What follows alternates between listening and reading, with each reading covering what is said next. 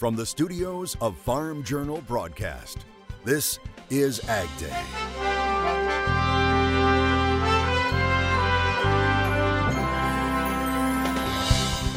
Keeping things buzzing. I'm Charles Denny. Beekeeping at a young age. A teen four-H'er is recognized for her skill here. You'll meet the young lady from Carroll County, Tennessee, next on Ag Day. An Iowa farm turned into a scene of chaos with a standoff and a father and son dead.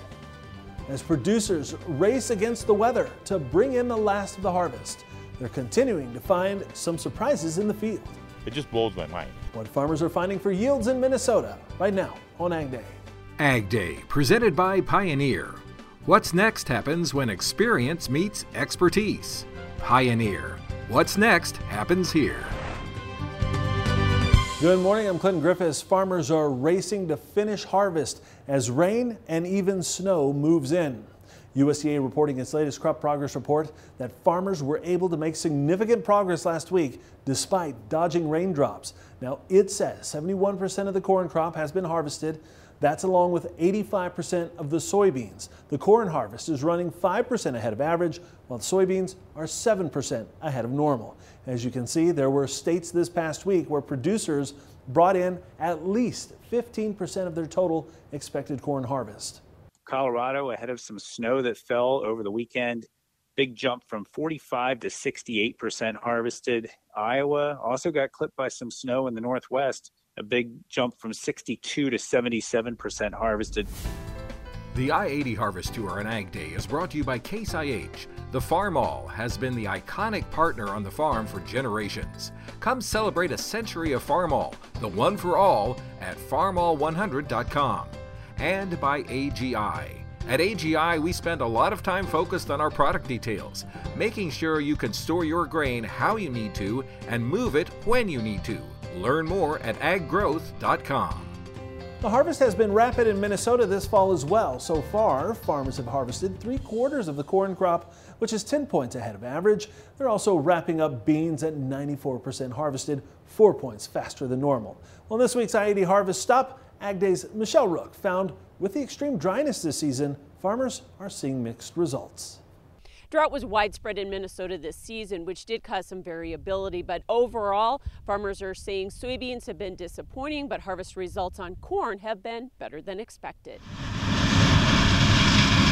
Nearly the entire state was hit by D one to D four level drought this season, but it was the third year for Bob Worth on his farm in western Minnesota.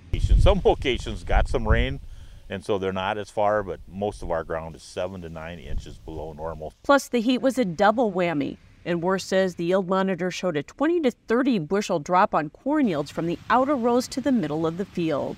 We have a lot of tip back in the center of the field. Nothing on the outside, but in the center we do have tip back. Despite that, Worth says the corn is standing well, disease pressure was low, and results have been surprising. Our corn yields are uh, so far are running from one sixty to one ninety. I mean, it just depends on the type of soil you have and et cetera. And our A P H's are one ninety-nine. So I mean, we're not that far off of of normal. If you when we get all done and average them all, I think we're going to be very, very happy with our corn yields. It's just it just blows my mind. Worth farmed during some of the past drought years, and in comparison, he's not sure where the production is coming from. I lived through the nineteen seventy-six drought, the eighty-eight drought, the two thousand twelve drought, and my goodness, this, this stuff is just blowing the socks off all of them, and we actually had more rain back in eighty-eight than we did now, and it's still, this crop is just phenomenal, and it's dry. We're taking it out of the field from thirteen and a half to fifteen percent. So we don't have any expense drying it. Unfortunately, soybeans didn't fare quite as well as the corn. Not just because of the drought, but also the heat. Beans a lot. The heat took a lot off them because it just shut the plant down. It, it made them mature quickly, and it, it just never got to fill the pods out. So soybean yields were cut severely and ended well below his farm average. Our range is from twenty-five to forty, and our A P H's are fifty-four. So they're down considerably from what we normally get.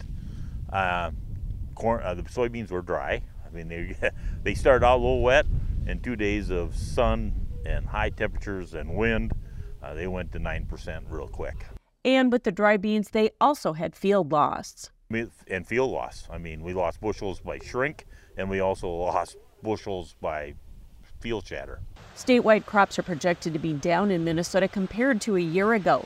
U S D A is estimating corn yield at one hundred seventy-nine bushels per acre, sixteen bushels below last year. Statewide soybean yield is projected at forty-eight bushels, down two bushels.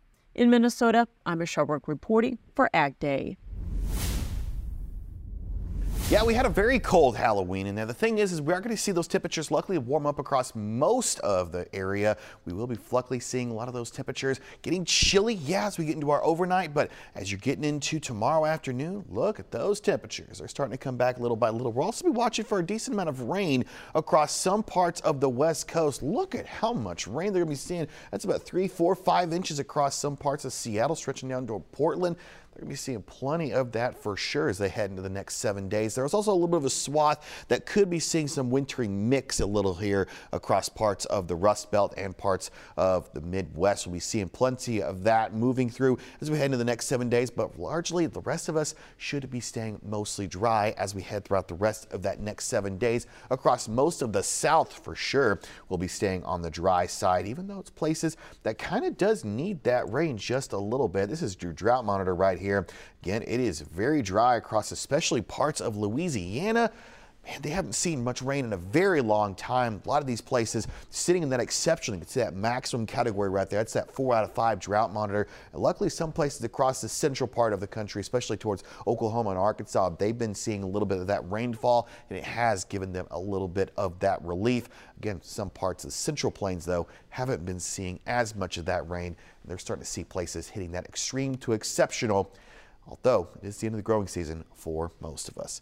And hey, that snow does not have to be a bad thing. Our friend Carol Bauer capturing the beauty of ice-covered trees at the Theodore Roosevelt National Park in North Dakota. Beautiful, beautiful with that sun filtering through there. We'll have more on your forecast coming up. Well, some good news out of the sunshine state of Florida about the state's citrus crop. It's expected to be much bigger than last year. This season, U S D A estimating Florida growers will pack four point seven million more ninety pound boxes of oranges compared to last season. Now, as we've reported, last year's crop was impacted by two hurricanes and a December freeze. And while experts say this year's citrus crop experienced some early drought conditions, rain eventually picked up, and so far the state's citrus growing regions have not had to deal with hurricanes, and it's expected quality will be good this year, with one company saying it's already noticed an improvement in quality over last season. We're following a developing story out of western Iowa with a father and son dying on a farm. Now, it happened in Hornick following a standoff. The Woodbury County Sheriff's Office saying Sunday night they received a call from a man reporting his son was shooting at him.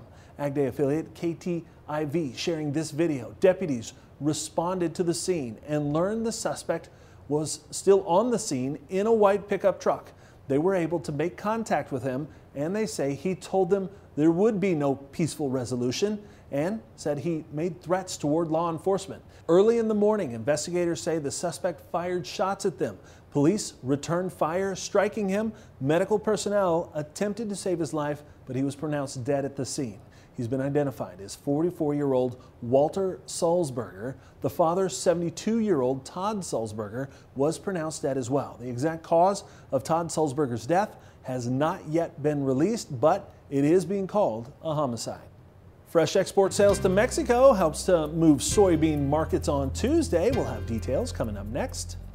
And later, we'll meet some four H'ers in Tennessee learning the art of beekeeping in hopes of preserving this vital link in the food system in the country.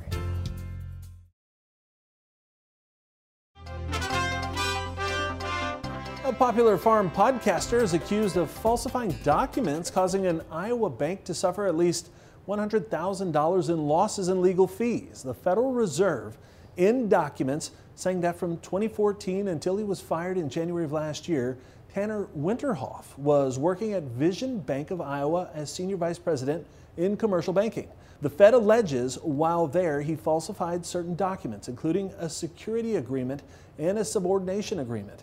C N N reports that Winterhoff forged the signature of Melissa Dyer, who is a loan officer at U S D A's Farm Service Agency, and it says, according to a bankruptcy filing, the forged signature misspelled Dyer's name. Now, the Fed says Winterhoff has agreed to comply with its orders, which prohibit him from being part of any bank's leadership. Winterhoff signing the agreement with the Fed without admitting or denying the allegations. Now, Winterhoff currently runs his own podcast called Farm for Profit. Lean hog futures hold onto gains for a fifth straight day, while corn and soybeans eke out some upward buying momentum following fresh export sales to Mexico. Michelle Rook has more in Markets Now. Graded and mixed on Tuesday, row crops higher, wheat lower. Kevin Dooling with K D Investors joining us. And let's talk about that wheat market, some new two-year lows in the Kansas City wheat. It was a tough down day on Tuesday, Kevin. Was it all technical selling, or was there a fundamental reason? I think there's some trade rumors with it that Russia was was uh, com contemplating removing their export duty altogether. I think that's part of it. You've still got kind of a log jam. Uh, wheat backed up against the Russian ports, despite record low um, farmer holdings or, or you know upcountry holdings. So it's it's really a bizarre trying to figure out exactly what's going on in the Black Sea. They've still got the the two hundred seventy dollar floor price, and and yet our markets continue to move well below that. So it's it's a it's a tough market, and technically it looks weak. And so the hedge funds are got their massive short, and they're protecting it. And I'm not sure what's going to reverse it. So, winter wheat rating also came in well above a year ago at forty-seven percent good to excellent. Do you think that was a little bit of a psychological blow too? I'm sure it was. Yeah, we're we're, we're going to start this year off much better. Last year was a pretty much a train wreck for that for that region the whole way through, with you know strong soft red uh, conditions. But this year is is looking different with with uh, much better hard red winter country. Are we down at a price, do you think, on wheat where we are stimulating demand? We certainly are. We're, you know, we've had fantastic sales in the export report the last four weeks. Um, I think to, to reach the pace, we've got to be between one seventy, one ninety thousand tons a week. And we're running, um, you know, I think our four, four week average is between four and four thirty thousand. So uh, we're certainly well above that pace. And corn and beans did end higher. Was that mostly corrective buying, or was there something else going on? You know, honestly, I think those markets are, are in a holding pattern until the South American weather shows its cards a little more. If the pattern we've, we've been seeing for the last two months continues, then those markets are, I think, are going to, are going to go higher by a lot. Um, yeah. If they don't, I mean, if the pattern changes, I think the market could fall off pretty briskly. So it's early, but it's, you know, those forecasts are concerning to me. So, thanks for joining us. Uh, that is Kevin Dooling with K D Investors, and we'll have more Ag Day coming up. For a free two-month sample of Kevin's market analysis, or if you have a question of any kind, call five four one, nine eight zero, four five five four or email k d investors at gmail dot com. Ag Day is brought to you by the Advanced Acre R X program from Winfield United. To hear directly from farmers how Advanced Acre R X helps you get the most out of your season, visit winfield united dot com slash A A R X.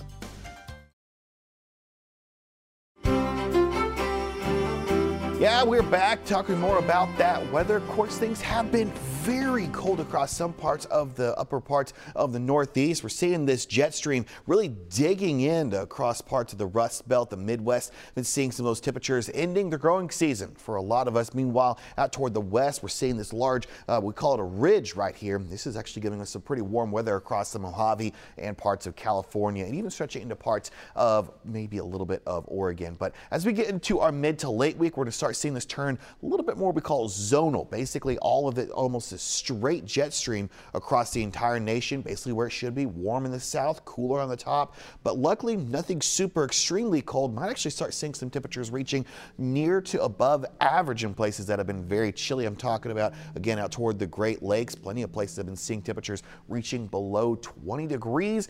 Not so much as we head into our weekend, but we're eyeballing another system as we head into our Sunday and Monday. There it is right there, low pressure out toward the, uh, the Pacific, and it is going to to be making its way, shaking things up a little bit, could provide us with some more winter weather as we're going to be getting into those first couple of days of November. Watching as we start seeing some of that disturbance moving in as we get into our next Tuesday, starting to see a little more of that chink, no more zonal flow as we head into next week. So we'll be, of course, watching this pretty closely throughout the next several days. But this is your temperature outlook between November fifth through November ninth. You're seeing a lot of that colder air still filtering through. Again, parts of the Great Lakes are going to be at least below average, but nowhere near as cold as they were last week. Meanwhile, of course, seeing a lot of this very warm weather out toward the Mojave. And sadly enough, that same area that's very hot will also be staying dry. Places that don't really want to be dry. Looking at you, Louisiana, still seeing a lot of those temperatures staying quite cool. Drought monitor still showing aggressive temperatures, very down toward the south. Asheville, North Carolina, you're seeing the chill temperature tonight, going to be twenty-two degrees. Luckily, you got that full sun. Meanwhile, in Pueblo, a little bit cloudier out there, warmer than in North Dakota. Now, North Carolina, still going to be on the cooler side. Can be. Oregon, fifty-three. Producers raise new questions about potential pork trades with India. We have details next. And later, Tennessee four-H'ers are buzzing about a new beekeeping project, how it could help preserve an important link in the food chain in the country.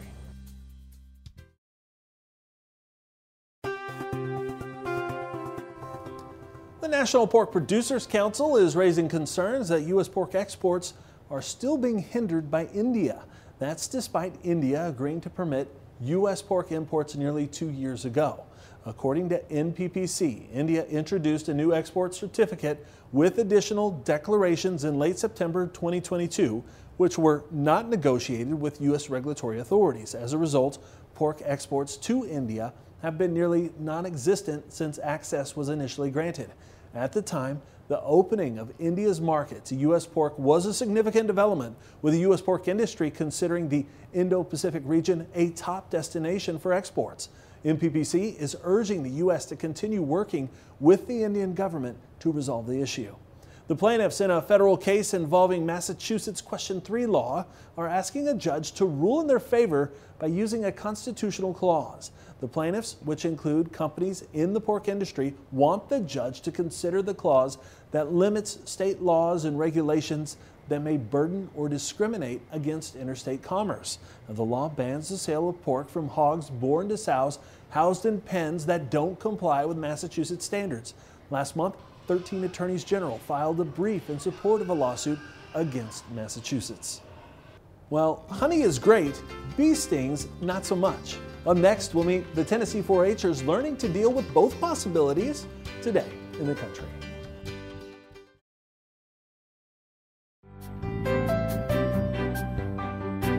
Honeybees are disappearing from our landscapes and farms, and now beekeeping has perhaps never been more vital to our world.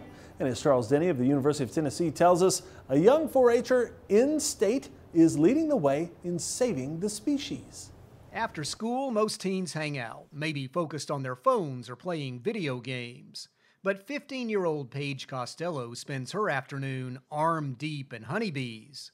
The four-H'er first started working with bees with her dad at the age of three, and Paige now helps keep multiple hives on the family's place in Hollow Rock, Camp Costello Farms. We obviously try to keep the hives healthy and intact. We check for varroa mites and put in strips, tests. We look and make sure the queen is healthy along with the workers. Um, pretty much keep the hive safe. Bees are disappearing around the globe, and if we lose pollinators, our food supply is under threat. Paige believes that by raising bees, her family is helping to save the species. Well, it's important for beekeeping because Tennessee is a large agricultural land, and you know all the farmers need pollinators, natural pollinating, honey. Paige is a national award winner, honored for an essay she wrote called "Why is Beeswax Important?" In the article, she shares her secrets for making homemade beeswax crayons. Beeswax is useful to humans and for the bees as well, and beekeepers provide the species the chance to build wax reserves.